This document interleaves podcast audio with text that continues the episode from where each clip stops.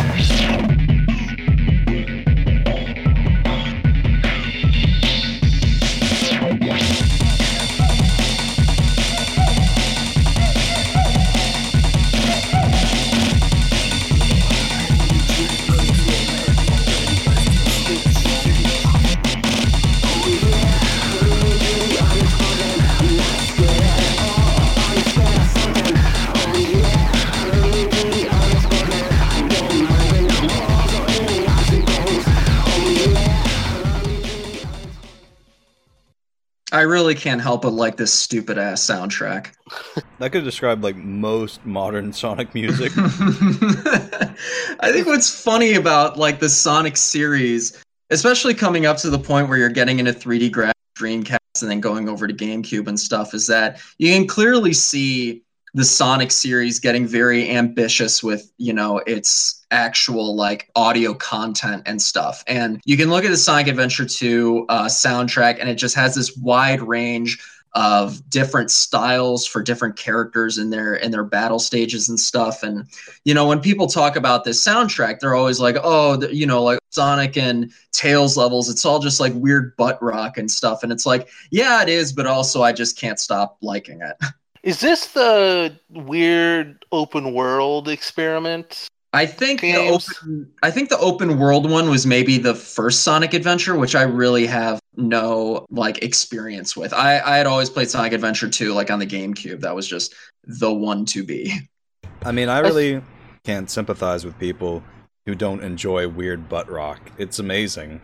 What's what's more interesting to me in the, in this soundtrack in particular is that Shadow's theme in the music of his stage is very based on industrial music, which I've talked about many times. I think has had a lot of influence on a lot of different types of music and a lot of different video games, particularly because it's heavily synthetic and you can do a lot of weird, cool things with it and stuff like that. And I think they wanted to choose that for uh, for the fact that Sonic is like this, or I mean, Shadow is like this weird kind of ultimate life form type of thing, even though it just looks like Black Sonic. Maybe we shouldn't consider him being too foreign. That's a little too much of social commentary. but the funny thing about that song in particular is that I very much like it for a lot of the percussion in there. You know, I, I you know, you can sort of hear those uh, stuttering snares in there, and it's a little bit like uh, an amen break loop, even though it isn't totally. But my one friend who's commented on the song, and he summed it up very perfectly. He's like, "This sounds like if the Prodigy did a collaboration with the vocalist of Smash Mouth." and I can't unhear that now. And I'm like, you know what? You're... And Somebody I have to once now. told me the world was gonna roll me. like heavily cover it. filtered Brody All Star. told me the world was gonna roll me. Something like Hey that. now, you're an all star.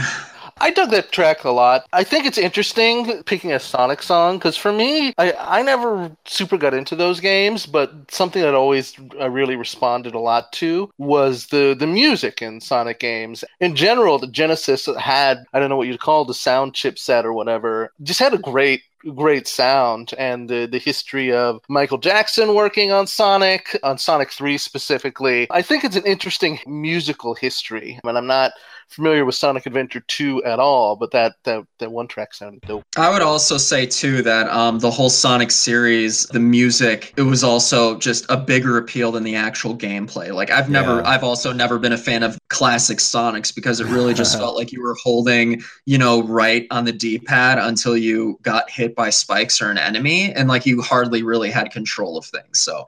I, I did not like the gameplay of the games, but the soundtrack is is very good, of course. Yeah, I think that's honestly been one of its most consistent qualities. I don't know about some of the more modern ones because I haven't heard them all, but even like Sonic 06, which is notoriously bad, has music that is so cheesy that you can't help but kind of get into it. It wins you over for just being earnestly bad. It's like Yeah. the room of soundtrack. That's a good way to describe it. Have you ever seen that clip of the people at like the Sonic anniversary stream? The the guy, the main singer, he's he's trying to like get call outs from the crowd and he's just like Sonic Heroes, come on, come on. And it's like, come on, this guy knows what he's doing and then he like shoves the microphone in the face of this one person Oh no. and the, that person gets pushed out of the way by this large adult nerd who just starts screaming into the microphone in like this kind of stereotypically nerdy voice.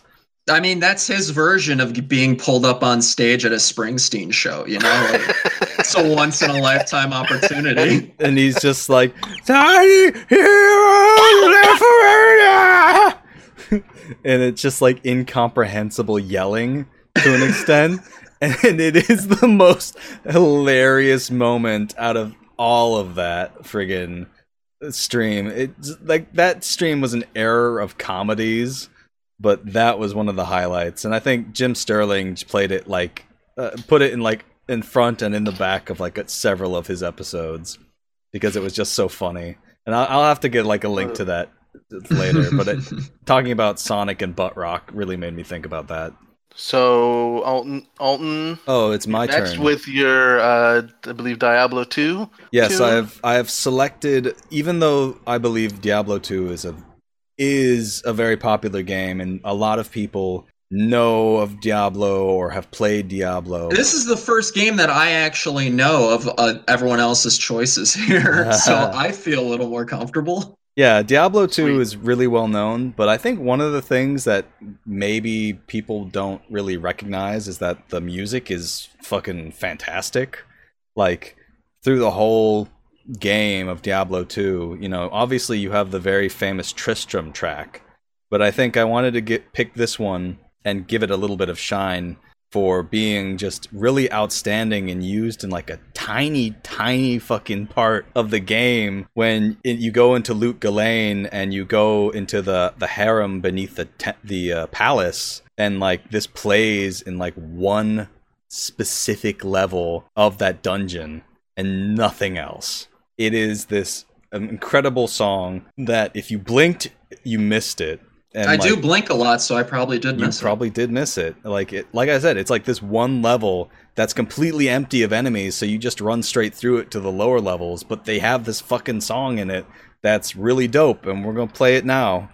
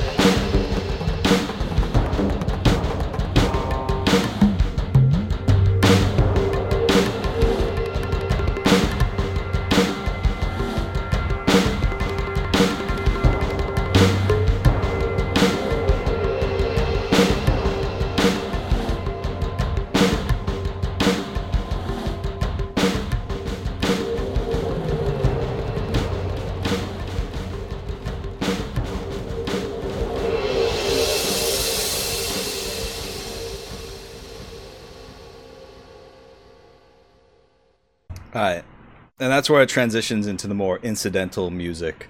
But I think that that first part is like it's so interesting and I think when I was growing up, like completely different than anything else I'd ever heard. Oh yeah.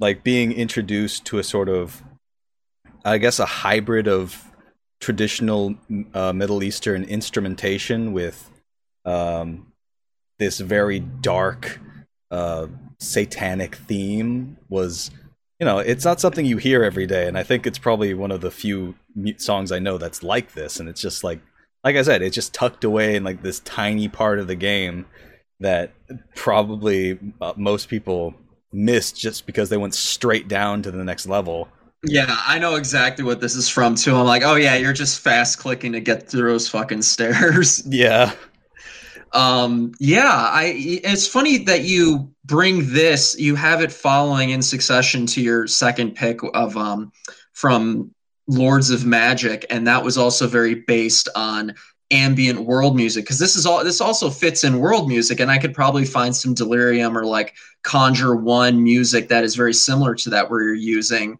you know uh, mediterranean sounds your hand drums your sitar and stuff like that but it's more brooding. There's more teeming energy because you have more of those percussive layers in there. And i mean i'm a big fan of percussion so i was a big fan of that yeah. I think it's interesting uh, as well, kind of connected back to uh, the the first pick of Arcanum, because talking about the evolution of PC sound, if there's one company that has, in general, like pulled like PC gaming kind of into a more modern age. Say what you will about them now, but it's Blizzard. They were Mhm. always kind of known for their above average cinematics and I and kind of just the the polish for the time and I think that very much shows in the music too where even if it's this small one level they could tell that this level feels different and it even if nobody notices it will matter to the overall production value that this has its own feel It's just nuts that they put that much, this much effort into something that I feel like almost nobody. Well, no, it's it's nuts that they put this much effort into something that's you know such a small area of the game. Yeah, because I was um I was gonna say like the more kind of the music that I'm more for Diablo 2, it's not super memorable to me, but that's also just me. It's sort of like what you would expect to hear from a dark ages type of aesthetic of a of a hack and slashy RPG game that also was MMO at the time as well. But what's also funny too is that a lot of other games have just been so inspired by Diablo 2 and for anyone who wants to check it out, if you listen to the kind of like overworld music in Act One, it sounds just like the Hamlet music from Darkest Dungeon. Very Oh. similar. interesting I noticed that because yeah, when we were kind of getting together to play Diablo 2 again, I uh, you know started just playing Diablo 2 single player to like you know scratch this long itch of like man I haven't played this game in a super long time and I loved it when I was growing up. And I just remember hearing those similarities. I was like oh like that's pretty cool. And then I think too like Hero Siege definitely took some inspiration from Diablo 2's music as well as just everything about that game. And then Torchlight literally has the same composer, or Torchlight Two, I should say, which is probably one of the best aspects of that game because I'm I'm honestly not a fan of Torchlight Two outside of the music. It just like it hits like this giant difficulty spike and then becomes completely unfun to play. A lot of those Diablo 2 uh, Diablo likes just never, just could never scratch the same itch. It's just all Yeah. also lesser than. Like Titan Quest, I think, is the other one I tried to put a lot of time into. Um, didn't like Yeah. that or Titan Torchlight. Quest- and then I think everyone also uh, uh, brings up Path of Exile, which I've never played, so I can't really give uh, an opinion on it. But Path of Exiles Path of Exile is not bad. It's I would say it kind of depends. It I think that when you get into the late game it gets a lot more interesting, but for me it, it starts off so slowly that it's kind of difficult to get into. So Titan Quest I that Reese brought up, I have played that game. I've played pretty far into it and really it's so freaking it's really boring to me it, it's like it's so lifeless for whatever reason. It's just like point all action rpgs could be accused of traveling from one point to the one point to the other and just killing everything you see. But i think titan quest suffers from that like a lot in that you don't really get a sense of the broader world you're in or there being a greater story or reason for what you're doing. And the best action rpg or diablo clone that I've ever played is Grim Dawn. And the reason why I think Grim Dawn succeeds for me where a lot of these games fail is both in storytelling and in setting and in tone. And basically Grim Dawn is set in the apocalypse of of basically an invasion from another dimension of these strange almost Cthulhuoid beings that can possess people and corrupt people and raise the dead, and uh, is I believe they call it the the the aether, the ether, something like that.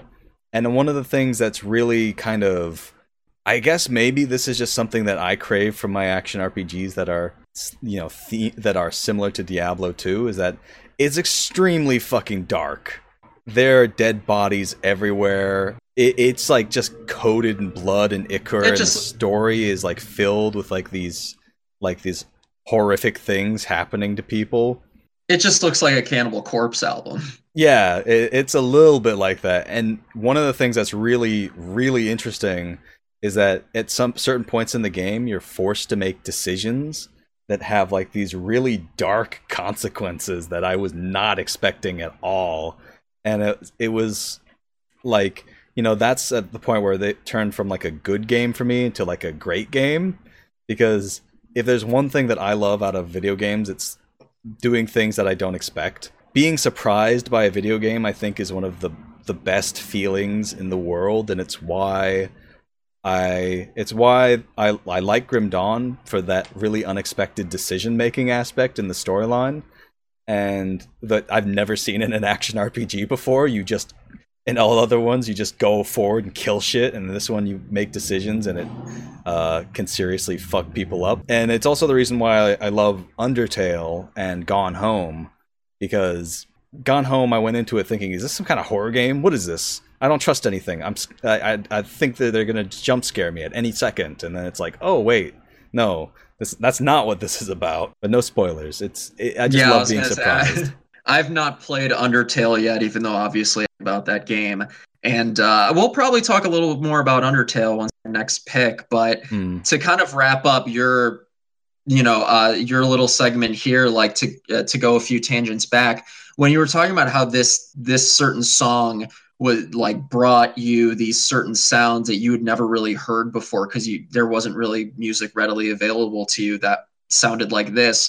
Hmm. Uh, I'm also I want to put a pin in that because I absolutely will be talking about that once we get to my final pick. But uh, once we get there, now it's Reese's turn. it is reese's turn tell us about your third pick This is from Jet Grind Radio, a excellent ass Dreamcast game with to me, like the reason I pick it is because it the game is very much about counterculture. You're rollerblading badasses who spray paint uh, over corporate symbols, and you fight the cops. And there's there's been a lot of games with licensed music before this, but to me, this is the first time that uh, maybe they they recorded it specifically for it, but just kind of like you know pop rock type songs that kind of more like a music soundtrack that just fit in so well, and it had the framing device of having the DJ be kind of, being kind of the leader of the whole group. So this song is uh, "Sweet Soul Brother," my favorite of them all.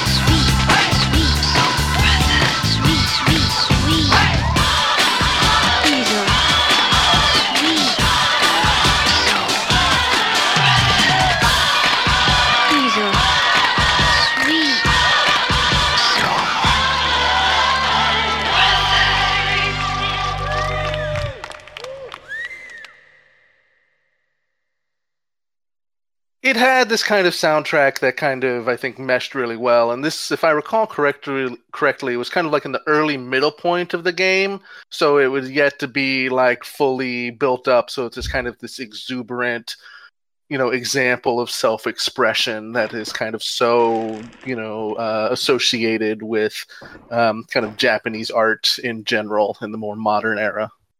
Yeah, and and that this soundtrack in particular, it's very much built on sort of a classic hip hop taking you know a lot of crate digging and taking samples from you know records that you were finding and you know you know chopping the vocals and you know looping them and having them stutter and stuff like that and then putting it over a dancier beat little kind of breaky type of stuff you know what, what i was kind of thinking as we're listening to this song was like how different it was in comparison to the other you know extreme sports games that were popular at the time because uh-huh. if you played like Tony Hawk's Pro Skater or Dave Mirra's BMX, like that was, you know, just licensed songs.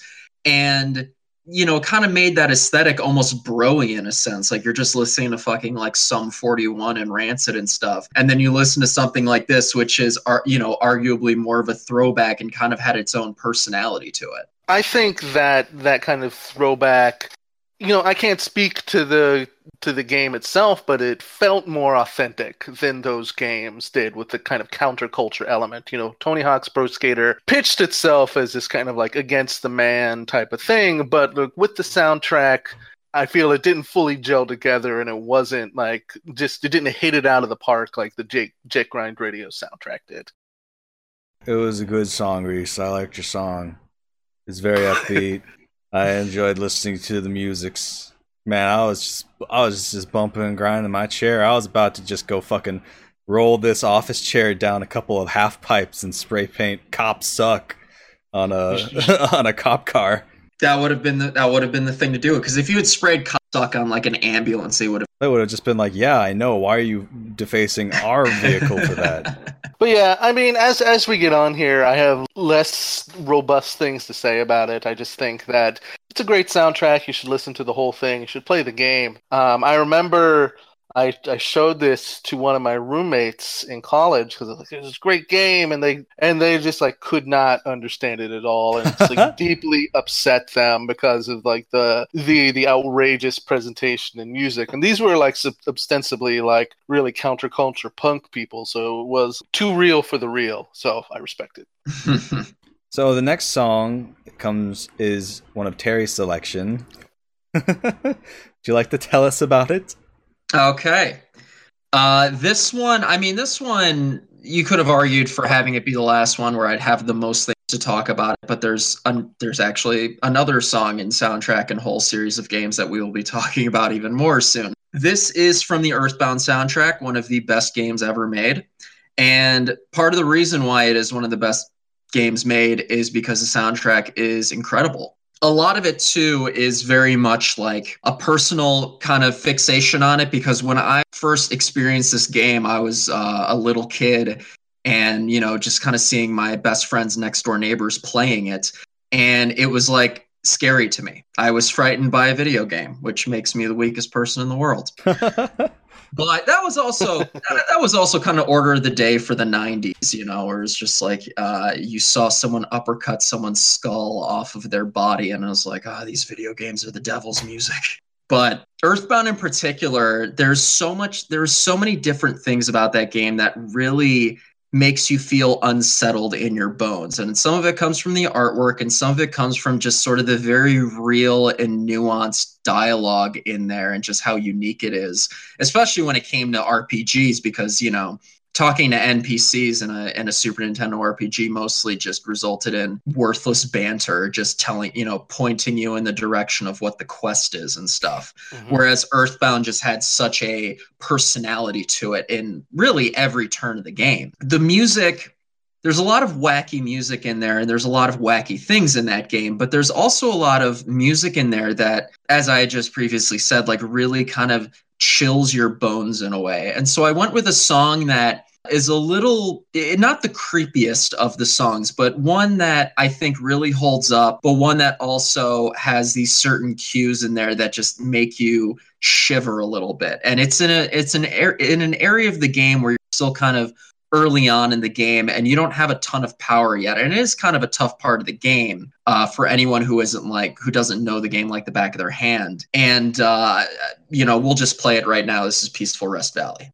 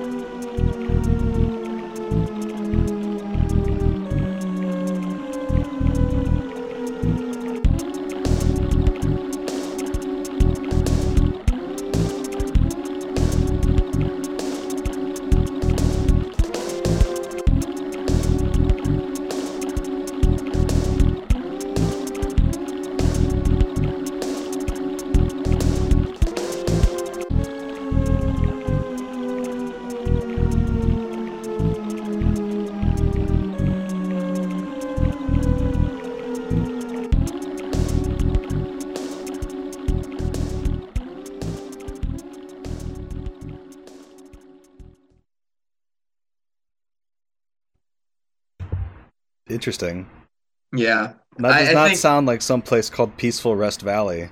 Yeah, I mean, I think that's the funny, just kind of the irony of that. I definitely remember getting a lot in that certain part of the game because you're still by yourself and you're trying to. Oh wait, I, I shouldn't be spoiling this for you because you've never played this fucking game. Yeah. You need to play this game. Like, I, I need you to promise me on this recording right now that you are going to play this game as soon as possible. Skip work if you have Watch a let's him. play of it. I don't. Fu- I'm not gonna fucking do the whole. Like for one thing, it's I would have to get a ROM, and all the ROMs have been nuked from the internet, but courtesy of Nintendo. I, I have the ROM. And I'm also too lazy to install um, an emulator and play a game, so I'm probably just gonna watch a let's play. Let's be. I still have a. I still have the cartridges of this game, man. I I also have the cartridge. It's Oh, uh man. You nerds. it's a great ass game. Okay, It's so Arcanum fan. fucking good. Um, It's it's this is a perfect I think encapsulation of the game too because it's it's it's such a weird game in the sense it's like you play it's one of the few games that it's just like straight up in modern day um, and then like as the game goes on there's these other elements but you know you're just a kid in the suburban town and things go wrong and so there's a lot of absurdity with that the ridiculousness that comes from just being a child and trying to process the world and the way you're treated but you know there's this undercurrent of weirdness and of darkness and it's a really tough- Surreality. yeah, surreal is the perfect example. Um, and it's a really tough line to walk and a tone to strike. Um, which is why I Hmm. think it, it to me it really it, it holds up and it's got a Super Nintendo RPG feel. Gaming in general is kind of moved on from that old school turn-based combat in that way, but everything else it's still so well put together and it's just like a pinnacle of that kind of game. This I, I have a million thoughts about this game, and just saying like it holds up is almost an understatement to someone like me. Like this game is just the biggest comfort, despite the fact that I was literally talking earlier about how there's so many parts of this game that still discomfort me. But just knowing that Hmm. like it still affects me in this way, that it can still shake me to my core in the parts that I could recount in my sleep, just kind of shows to me that it's such an incredible game. And I mean, picking a song to showcase this soundtrack was like hard to do because there's so many great songs in here, and I, I, I can't get too into this uh, because there's just so many different things to talk about. But like, there are a lot of people who talk about how the composer of this soundtrack was very much inspired by the Beatles, and so I'm sure anyone who's like a huge Beatles mark can listen to this you know this soundtrack and point out like you know what the certain things are. There's a lot of kind of there's a lot of songs that have more triumphant type of horn melodies in here which might make you think of like penny lane or something like that just to pull one example out of there. But and then there's also like a lot of cool techno stuff and like just this song that we chose right here if you're listening to the treble and you know the the percussion in there it's similar to like a lot of idm music that came up in the 2000s like it's just i, I feel like there's a lot of songs that i could choose that came many years after earthbound came out that i could almost connect to this soundtrack. I just it's impeccable. And I think what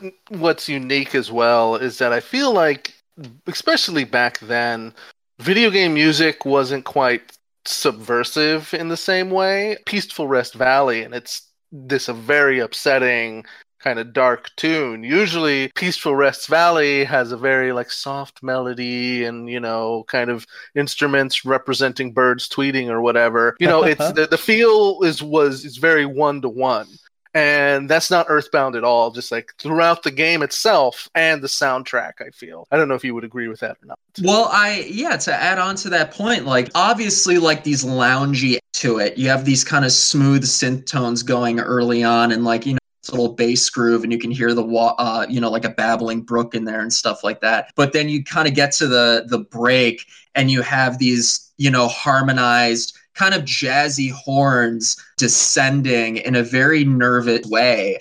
And it's it's sort of like that's sort of the moment where you kind of realize uh you know if we're if we're telling the story through the music that like you're not safe here. Like even if you feel a little bit calm by the surroundings it's sort of like you're you're actually in danger. You need to get the hell out of here. That's very interesting. I can kind of see where Undertale gets some of its inspiration to be at one in one part completely wholesome and you know very comforting and then in another part just sort of really creepy and disconcerting. yeah i i'll tell you what if you play earthbound as soon as possible i will undertale for the first time okay. okay. i've yeah i've owned that game for a really long time i have not touched it I, I think you'll enjoy it. It's been a long time since I played Earthbound, so I, I hate to make too many broad claims about it, but it definitely feels like, you know, cut from the same cloth.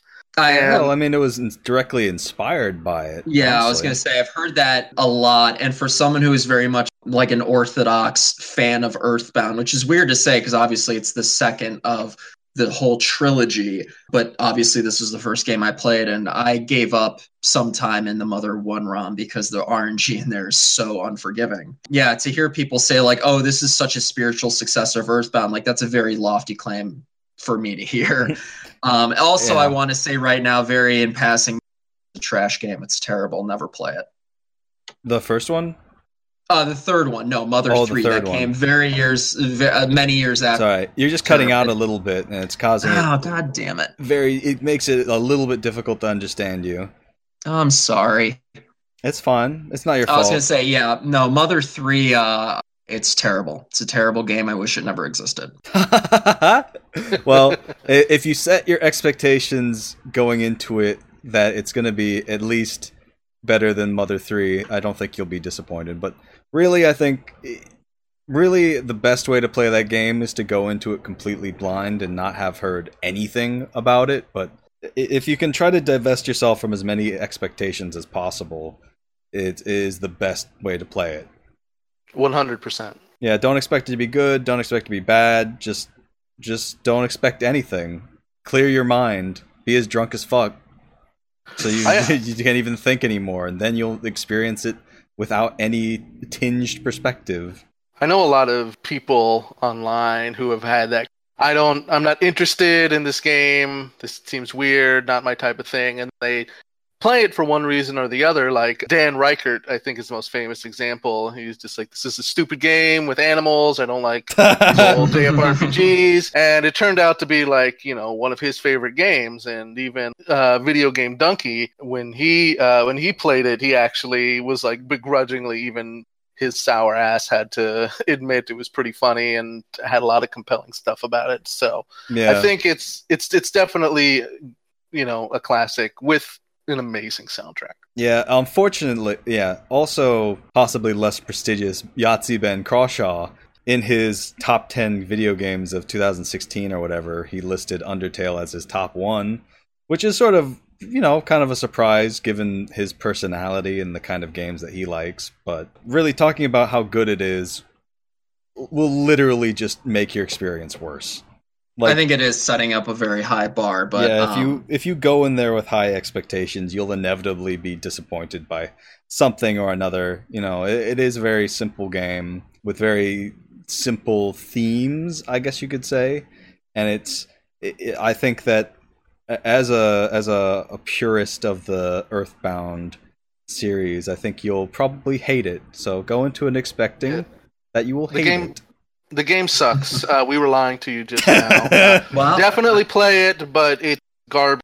Yeah, really just knew it. stick through it, but you're, it's not gonna it's not gonna wow you at any point. There aren't any twists or anything. It's just a story about a kid who falls in a cave and kills a bunch of monsters. and there's a lot of porn that's inspired by it now for some reason. I mean, to be Or fair, that's not exactly a high that one bar. picture over and over again. The game is just mostly fucking. I'm surprised they allowed it on Steam. To be it is a dating sim. Anyway, I think that that's Any- probably enough. Any any final st- grand statements about Earthbound? it's just uh, the best game in the world. Not not to bring up your expectations or anything. What if we saved some of our picks for a second part, uh, a second episode that we could go through in a sometime later, and we just listen to Terry's last pick and we wrap up. Sounds good. so we're gonna, just going to jump into my last one right here. We're gonna jump straight into this game, which is a mystery. What is it, Terry? Tell us. It's uh, it's the it's it is the quintessential crossroads between video games and music. This Trucking is the Simulator Dance Dance 2. Revolu- oh, Oh, sorry, it was not not it. I thought Three. that from your description. I, I you know I'm a fan of the original one. The original European one, not that greasy American one.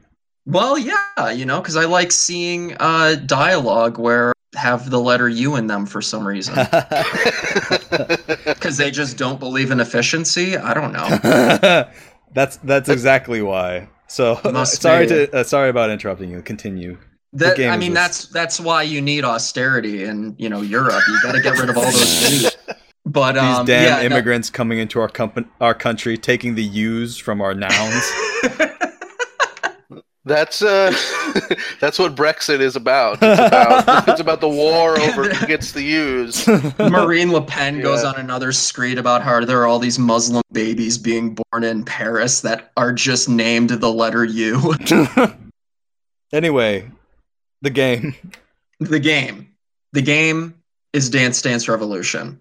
Hell Uh, yeah. You know, I say Earthbound is one of the greatest games of all time. I don't I don't know if I can say the same for Dance Dance Revolution. I don't know if I'd make that claim, but what I can say this was the most important game of my life. I've been I played this game from age 11 to 19 and then kind of, you know, intermittently after those years even though at this point now I've sworn off of it entirely. I don't ever want to play it again. Probably it's probably ruined my knees a lot to some degree.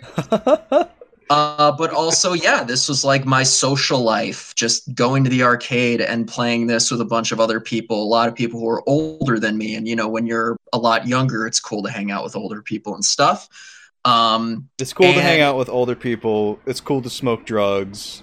It's cool to inject heroin yeah yeah i'm all of those things and So, worship Satan. i'm the coolest person here and it's also extremely cool to have your fucked up knees. So congratulations, Terry, for being incredibly cool. i mean that's what you are as a you know when you're a veteran dance revolution Anyways, uh, let's play this song. I'll talk a little bit more about the action itself. All right.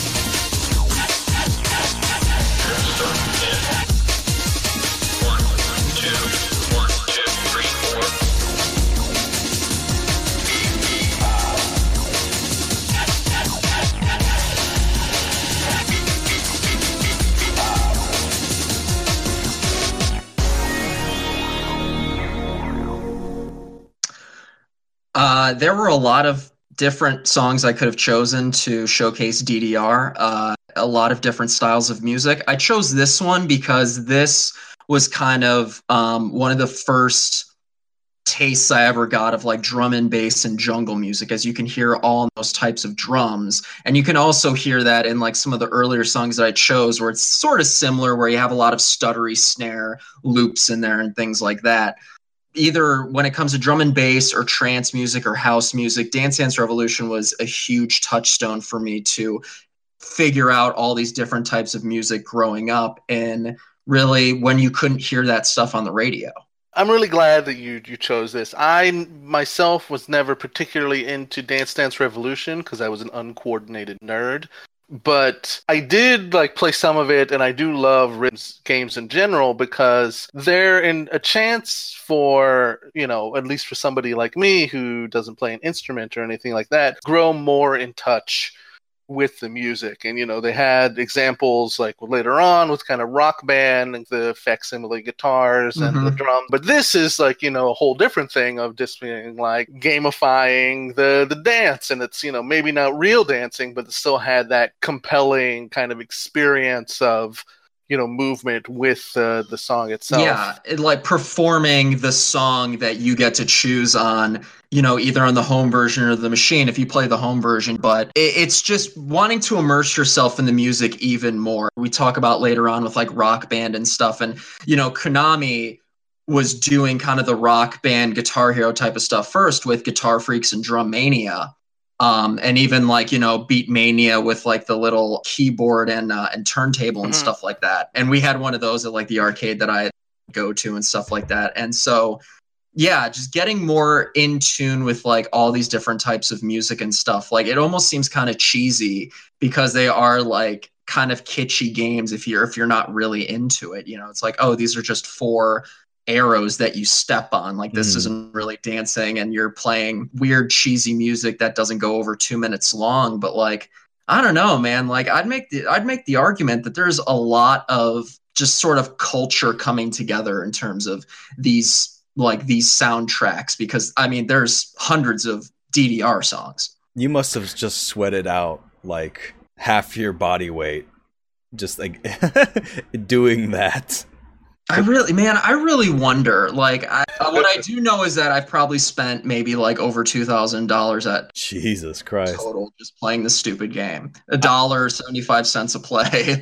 It's very interesting that you picked this game because I think it fits into this very narrow time period when kids would go out and hang out at the arcade, where arcades were like a thing and you know dance dance revolution was popular you know. I never really got the chance to go out and do that mostly due to the fact that i lived out in the middle of nowhere for most of my life. And so dance dance revolution was pretty far away and i think that by the time i would have been interested in it it was sort of past the peak of 90s arcade action.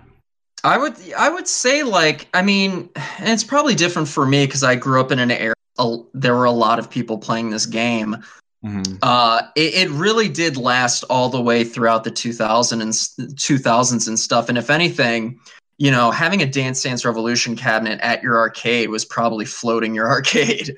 like that's just where everyone, like everyone was coming there and just dumping money into that machine and like playing together and kind of socializing with one another and stuff like that. And you know, it's not like anyone was doing that with a Time Crisis 2 machine or something like that. Which is a shame because Time Crisis 2 is dope. I, I, I, we would play that game like you know as we were waiting for other people done with DDR and stuff like that. But I mean, that was uh, DDR was that was just the game that we had to play, and yeah, like so I very much have an affinity for all this music, despite how lame it can really be. And in in as much as like I think uh, there's a lot of this kind of sounds in there, maybe more along the lines of like hard style and just sort of like the very just kind of spastic manic dance music that I, I dub as um, Stepmania techno because there's mm. you know a keyboard version of Dance Dance Revolution called Stepmania that you can get for your computer or whatever, and of course I had that and played that a ton. Um, very similar to FFR if anyone played Flash Flash Revolution uh, back in the 2000s. Um, but yeah, I mean, it just uh, to gen- generally put, I will never. I'll always have a place in my heart for this type of music. And I think it's interesting the social aspect because I definitely knew a ton of people who like their their pastime is they would get together go to the arcade or the the movie theater or the bowling alley wherever had the good DDR machine and they would just hang out and it would be like a good group experience and I think it's a good counterpoint to something that we talk about a lot the gamer identity and gamers in general where now it's like they you know they a lot of the kind of worst aspects of gaming have this very kind of gatekeeping, holier than thou, uh, really negative, bigoted attitude that's based around. And it's an interesting counterpoint to that because like for me like the experience with, with rock band is like in college we would just get together you know like we had every dlc song downloaded and you know one guy always did the drums one guy always did the bass etc and it was such a like pure fun gaming experience where we just get together and it wasn't about our, our cultivated identity. It was just about having a good time with with your friends about it. And i think that that is special about these kind of music games. And on top of that it really helped me broaden my my musical tastes in general because I can't think of something specifically right now, but I think kind of just electronica and drum and bass and stuff in general is a good example. It's like playing these games and like playing along to it made you understand the song in a way that you didn't if you just heard it and you're just like i don't know about this. I don't know if is for me. Once you got to semi compose it or go through the motions of doing it you know you you, you had that connection and it, it connected a whole lot more yeah, you it makes you pay attention more to what you're listening to. So That is the actual gameplay of it and it makes you it makes you like comprehend it and actually perform with it. Yeah, I think that's an interesting point. Uh, we were talking earlier about how some games the music is used to focus in on the feeling of the game, but in this game the the game is entirely music and your involvement in, in it is sort of how well you can sort of focus on it and it really makes you pay attention in a way i don't think you can you know you could maybe get that in depth with like listening to a song passively but having to actually move to it i think probably i think that it probably develops a kind of muscle memory in a way to the music oh, yeah. to where just moving makes you feel the music yeah, there's and to to go back a while, like um when we were talking about how like you know it is just four arrows that you're stepping on in whatever sequences, and it's like not really dancing. You could turn it into dancing if you wanted to. Like it's kind of up to you if you want to be like freestyly about it and stuff. And mm-hmm. you know, of course, having played the game as much as I have, like we would have some fun routines with certain songs that I definitely still remember my muscle memory. I just don't know if uh you know my my atrophying body can take care of you've you've sacrificed your physical health at the altar of video games and we can ask no more of you. I mean i i sincerely mean it when i say i hope i never have to play it again. Like even if it's to save my family or something. Please do not ask this of me. This is a very interesting dichotomy of a video game that you absolutely love that you never want to fucking play again. I, I never want to be involved in it any ever again. I can just listen to this and and be fine. I can experience it vicariously in the memories of the past. But you know, I hate to get very like uh, it's it's almost like the movie. Someone comes out of you know retirement to like you know again save whoever they love by doing this thing they used to do you just find me sleeping underneath a pile of leaves and i'm like i don't do ddr anymore no this this is an action movie premise that people have been sleeping on because because game gamer terrorist is definitely a real thing. You gamer know, terrorist.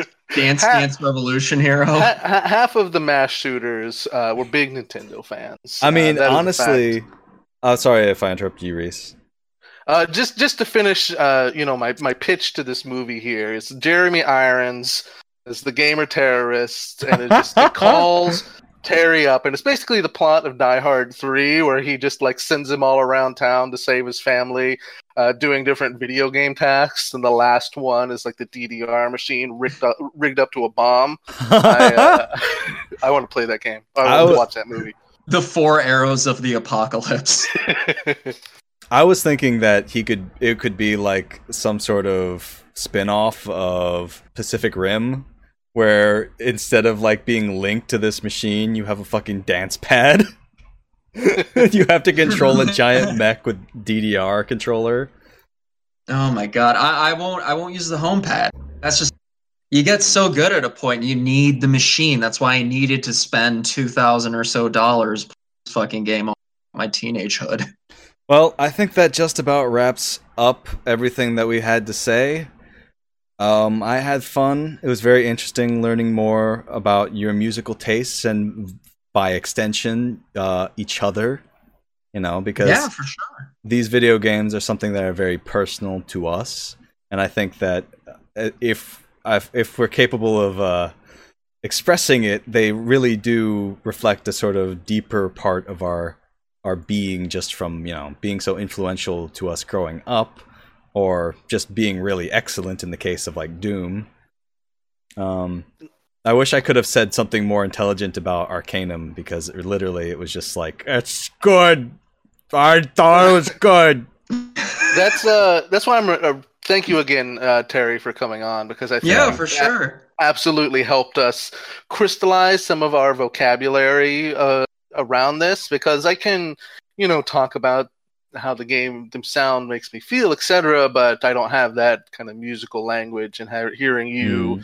kind of just have these pointed opinions really kind of like I don't know grounds our our our, our gobbledygook.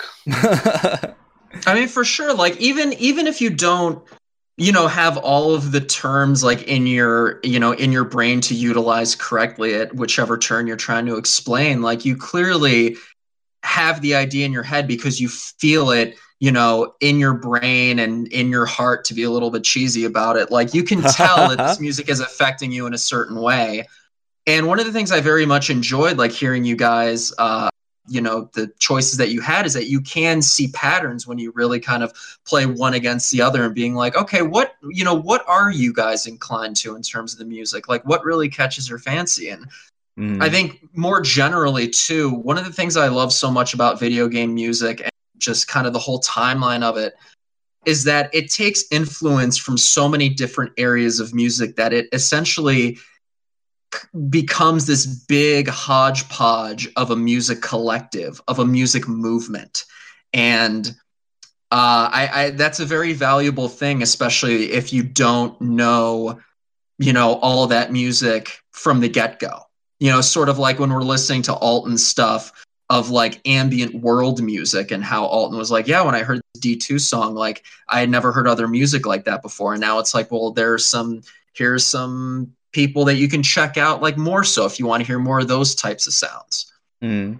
And I thought one of the most interesting aspects of this to me was the sort of cult, like to, for lack of a better word, how uh, the zeitgeist of the time that each of us was growing up had an influence on what we enjoyed and probably still has an influence on what we enjoy listening to today.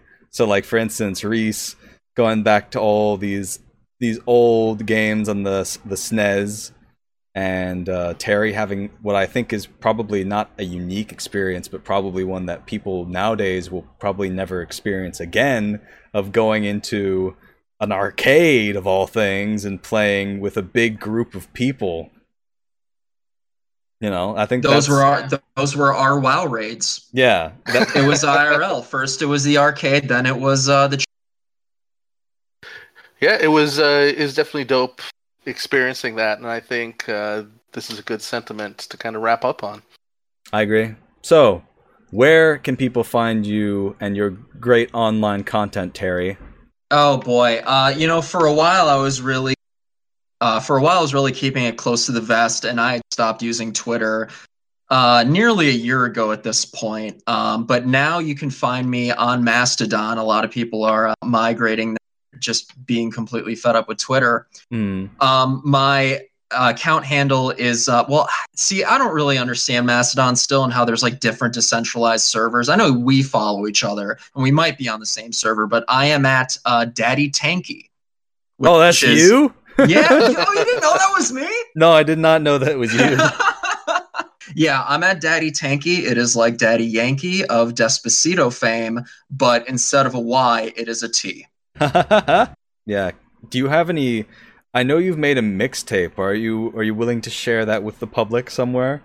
Uh yeah, you know, I could re-upload those because I use a service that like deletes whatever things you upload after a week. Hmm. Um, but yeah, I've been doing like a, a mix CD series uh, for the past several months where I kind of focus on a certain uh, genre of music and kind of pick a bunch of things and sort of show how it kind of grew over time and other things like that. Um, and you know, since we're doing this episode I, and I haven't really planned on anything for September, I might end up doing a more elaborate mix of uh, video game music just to kind of sh- you know kind of go throughout that timeline so that that might may very well be the thing but um i guess you know if you have me on the spot right now i might be able to just kind of upload a couple of the backlogs and we can put it in the you know description Yeah. of this uh, of this episode That'd be dope. Sounds great. yeah i'd be i'd be down for that All right. So, Reese, where can people find you and your great online content? You can find me at your very good bud on uh, terrible Twitter, and you can also find me at your very good bud at mastodon.social on the newfangled Nice People website that uh, just just was just released today. yeah, and very revisionist but nevertheless yeah, so you can find me at 8alton8 on Twitter. You can find me on YouTube at Alton Plays, and you can also find me at on Mastodon at Alton at Mastodon mastodon.social. Um, and you can find me posting things on all three of those things, sometimes all at once. So, thank you very, very much for listening. Let us know what some of your favorite video game soundtracks are in the comments or somewhere. yeah absolutely and i'll go on a diatribe about it shortly Absolutely, and you know uh, i will I don't know if this is something we should care about, but in every podcast I listen to, they say to to rate the podcast and like it and subscribe it. Uh, I'm not a cop. I'm not here to tell you what to do. But if you feel like doing that, I'm, I, we're not here to stop you. Hey, go ahead and do it you have time Yeah, you got the time. Do it. I'm, I'm, I'm a cop now. We've all become cops. Do it, nerd. Do it for great justice. Anyway, I think that just about wraps everything up. Uh, again, thank everyone. Thank fuck me. Thank you everyone for listening, and we will see you again next time on Video Games Are the Worst Thing on Earth. Bye bye. Later. take it easy